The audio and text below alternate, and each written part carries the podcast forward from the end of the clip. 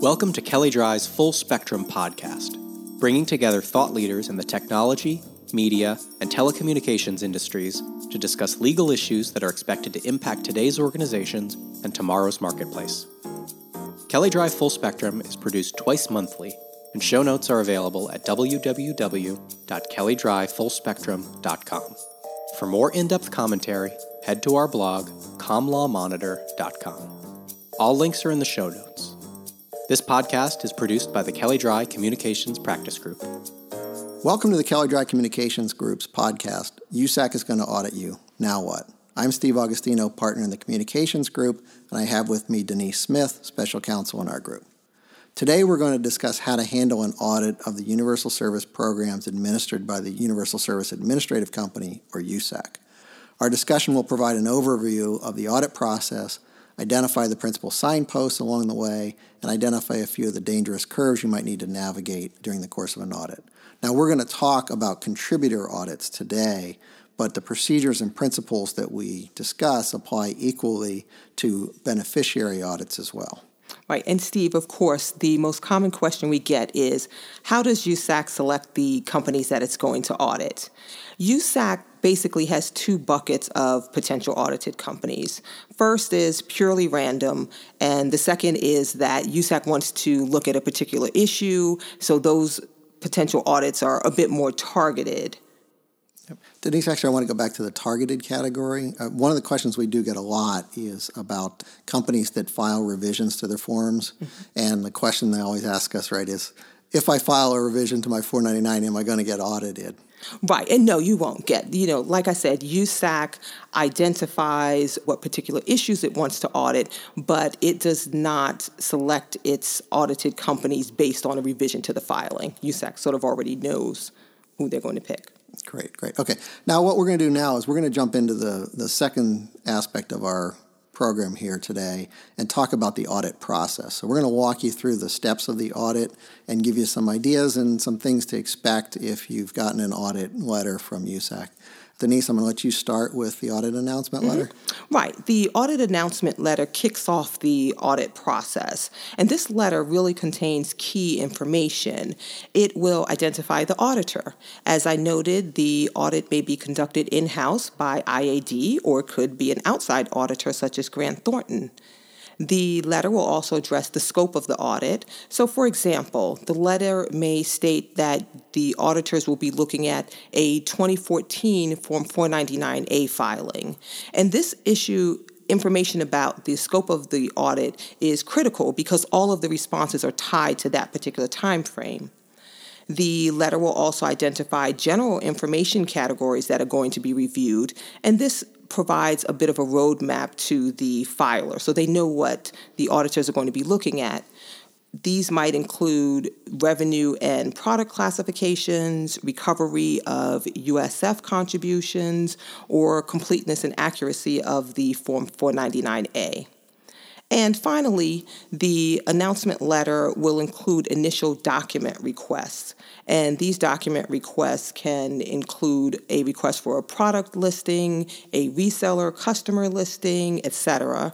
And the audit letter will announce the due dates for those document requests. Yeah. How extensive are those requests? Like, what's the lift to get those done? They can be pretty extensive because, in addition to sort of providing those customer and product listings, you also have to provide quite a bit of information about the process used to prepare the Form 499A. And that's a bit of a lengthy questionnaire.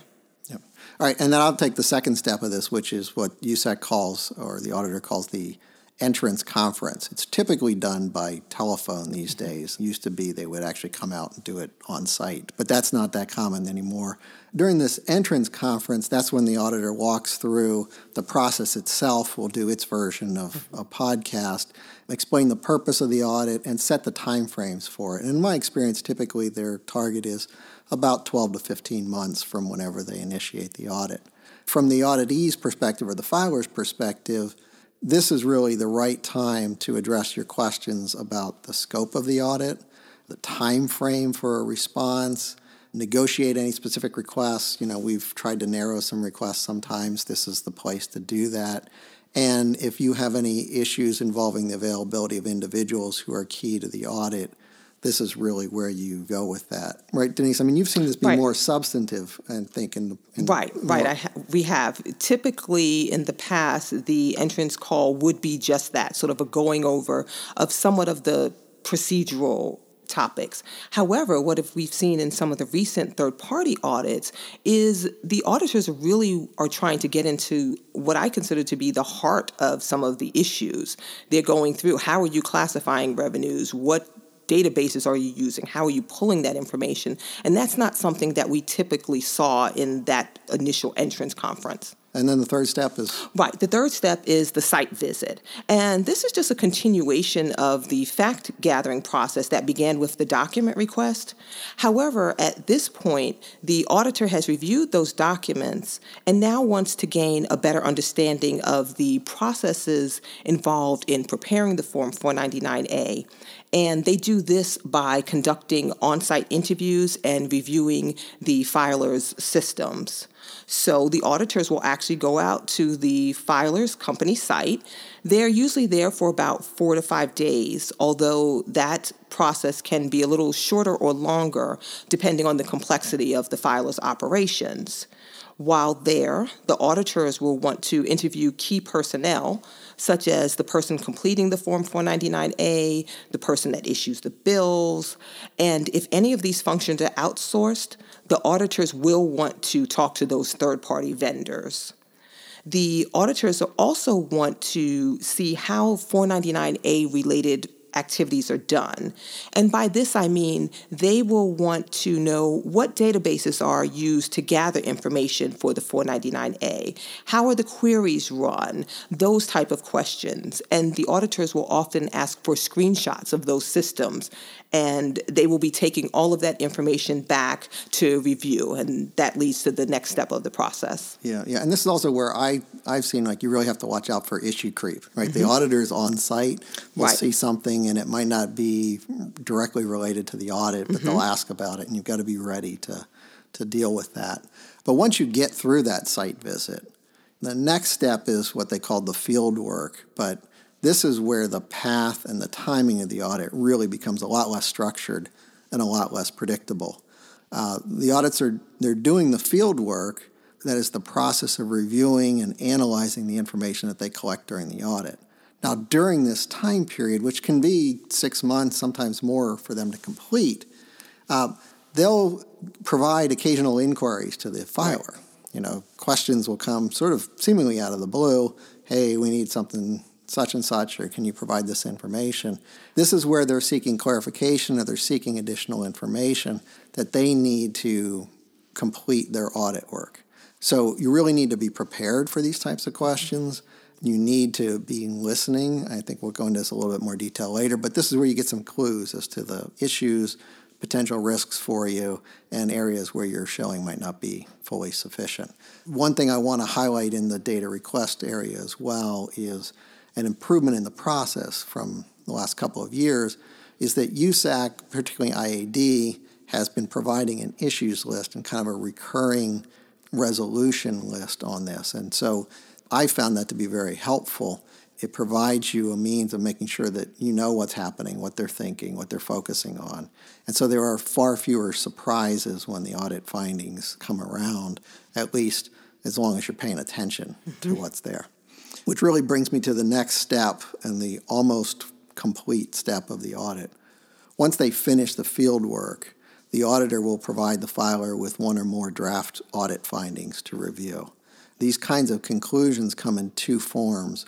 One is findings, those are conclusions that a filer has failed to satisfy a certain obligation or not followed a certain rule, or in a beneficiary context, I know we're talking mostly about contributors here, but that the beneficiary doesn't have supporting documentation that they're supposed to have. That will be a finding. The second conclusion is an other matter, and that's used to identify best practices, things that they note which aren't technically rule violations, or more commonly, issues which are uncertain areas of the law, where the law is unclear or the standards themselves are unclear. From a filer's perspective, an other matter is much better than a finding because an other matter will not have financial impact. So you would prefer to have one as an other matter rather than a finding. Now, what the findings are, it's a written description of their conclusions. It lists the criteria or the rules that are applied, it lists the factual findings that were made, and the impact, if any, of the finding itself. It's all provided there. You, as the filer, are given an opportunity to respond to that, and this is really your first formal opportunity to do something. Um, it's typically given about two to three weeks to supply that response, so you need to be prepared. But if you've been following the other pieces, it really won't be that much of a surprise. Your response can be something as short as a paragraph or two, we've covered this, or we've already addressed this, or it might be many, many pages long if you have a legal argument to make. So it really depends upon the circumstances of the particular instances. But the key piece is that your response to the findings will become a part of the audit report itself. They are inserted verbatim into the final audit report. So, whatever you want to say, this is the right time to come forward and say those. And hopefully, you're convincing USAC that they have made a mistake in those findings and you're convincing them to narrow it in some manner. Right, and that leads to the sort of final steps of this process. Now that the company has seen those draft audit findings, you've had an opportunity to respond, the process is not yet completed. At this point, the report still needs to be finalized and approved by the USAC board. So the auditors will be presenting that draft audit findings along with the carrier's responses to the USAC board, which meets only quarterly, um, for their review and approval.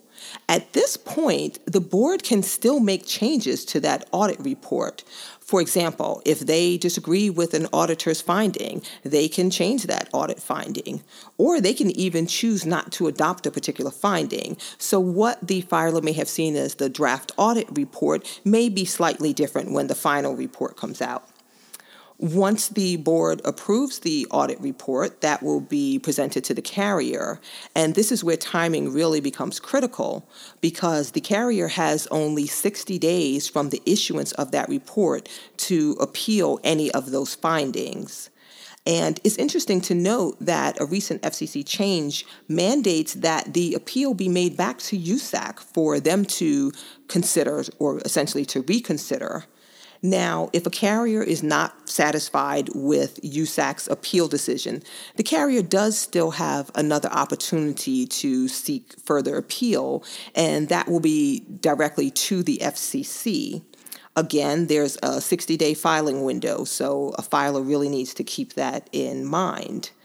It's also important to note that at this point, when an appeal is filed with the FCC, the existence of the audit and the appeal will now be public, although the content of that final audit report will not be public unless the filer has chosen to include that in their appeal.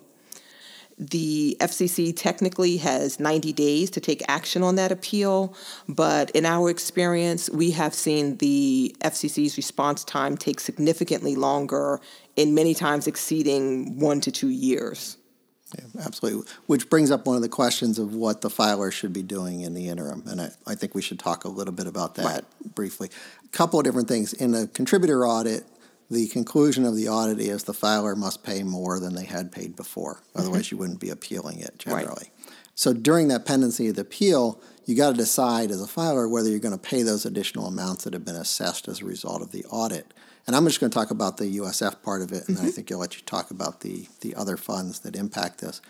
But the filer has two choices, really. You can pay it and then seek a refund if you win the appeal down the line, or you can withhold the disputed amount, the amount that's subject to your appeal. Now, if you're appealing part of it but not the entire report, you should be paying the undisputed mm-hmm. portion. It's really only the disputed portion that we're talking about here. Just take note that if you take this course and don't pay the disputed amount, USAC is going to issue invoices for that amount. It is going to issue those late notices, the 30 day, the 60 day, and the 90 day notice. What will be different is that they will not transfer that debt for collection under the debt collection procedures. And, and this is an important piece for many regulated carriers, the FCC will not red light the filer because of this unpaid debt. So there will be a notation that this debt is owed. Now, if you lose on appeal, you go owe the amount plus you owe the interest that had mm-hmm. accrued during the pendency of the appeal, so it can be significant.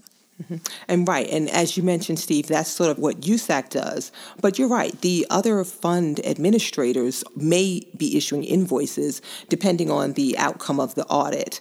And fortunately, they follow somewhat of a similar approach that USAC takes in that the fund administrators are kept apprised by USAC of an appeal filing. So those fund administrators will know that the carrier is appealing the audit decision, and those fund administrators similarly will not refer any unpaid invoices for collection, nor will they refer the filer to red light status at the FCC. Which of these funds are we talking about with this? Right, we're talking about the Telecommunications Relay Services Fund, the North American Numbering Plan Fund, and the Local Number Portability Fund. And those all have different administrators from USAC.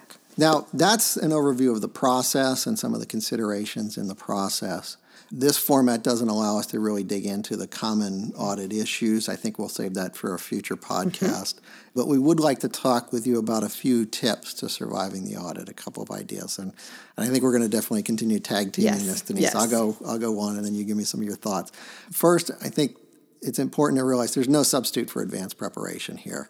As Vince Lombardi recognized so well, the key to success on the field is practice, practice, practice. So um, it's important here to prepare for your audit before the audit actually occurs. And that means things like making sure you have practices in place to be in compliance with the FCC rules, making sure that you maintain good records on your resellers, and obtain annual certifications from each, since that is a common issue make sure that you document the process that's used for completing the Form 499A and make that documentation available to the auditor. Make sure you have the work papers that support that, including the sources of data. If you took mm-hmm. for an estimate a piece of information, uh, make sure you have that source as well on this. Those things, when they're dealing with estimates, allocations of jurisdiction, allocating revenues across bundled services, it's really important to have those papers and have them easily accessible. And then finally, in this be prepared part of it, it's important to pay attention to the Form 49A instructions themselves. Although these instructions are not rules, that is, they don't have the force of law, the auditors do apply them during the audit. So a filer should choose to depart from those rules only after careful consideration. Right. And Steve, those are great points. And another key tip is to make sure that you identify your key personnel that are familiar with the Form 499A process and also that you retain your financial documentation. As I mentioned, during the site visit, the auditors will be coming on site to interview those key personnel. And whoever you have that is going to be responding to those questions, they are a key component of what information is communicated to USAC. So you want to make sure that you have prepared them to make sure that they are responding accurately, but you don't want them to necessarily be too helpful and end up providing information that's beyond the scope of the audit. So you want to make sure that you work with that person and ensure that they can accurately describe the processes that the filer is using. The auditors are also going to be requiring supporting documentation, as Steve mentioned. So, as soon as you receive that audit announcement letter, you want to make sure that you are retaining your records related to the time frame covered by that audit. And while the audit typically covers no more than one to two years prior, we anticipate that most companies will still have those relevant records, but it is possible that they might have been sent off site or need to be pulled from elsewhere. So you just want to make sure that you can put your hands on those documents. Now, the next tip that we would suggest is that you really pay attention to the questions and document requests that are being asked by the auditors, particularly during the site visit, after the site visit, and during that in between process where Steve mentioned you might receive requests sporadically. The reason why paying attention to these trend-in questions is so important is because they can be your sort of first warning of potential issues that could result in audit findings. So if you're paying attention early, you can be prepared to sort of address those issues, frame them properly, and hopefully avoid an audit finding. And by this, I mean, for example, if you are receiving repeated questions regarding the classification of your reseller revenues and you're getting data requests for reseller certifications, then that's a, a flag that resale revenue may be an audit finding. Similarly, if you're being asked about the contribution factor that's used to recover USF from your customers, and you're being required to provide customer invoices that specifically identify the surcharge, then again, that's a flag that USF recovery may be an issue. So you really just want to pay attention to the trend in questions and data requests.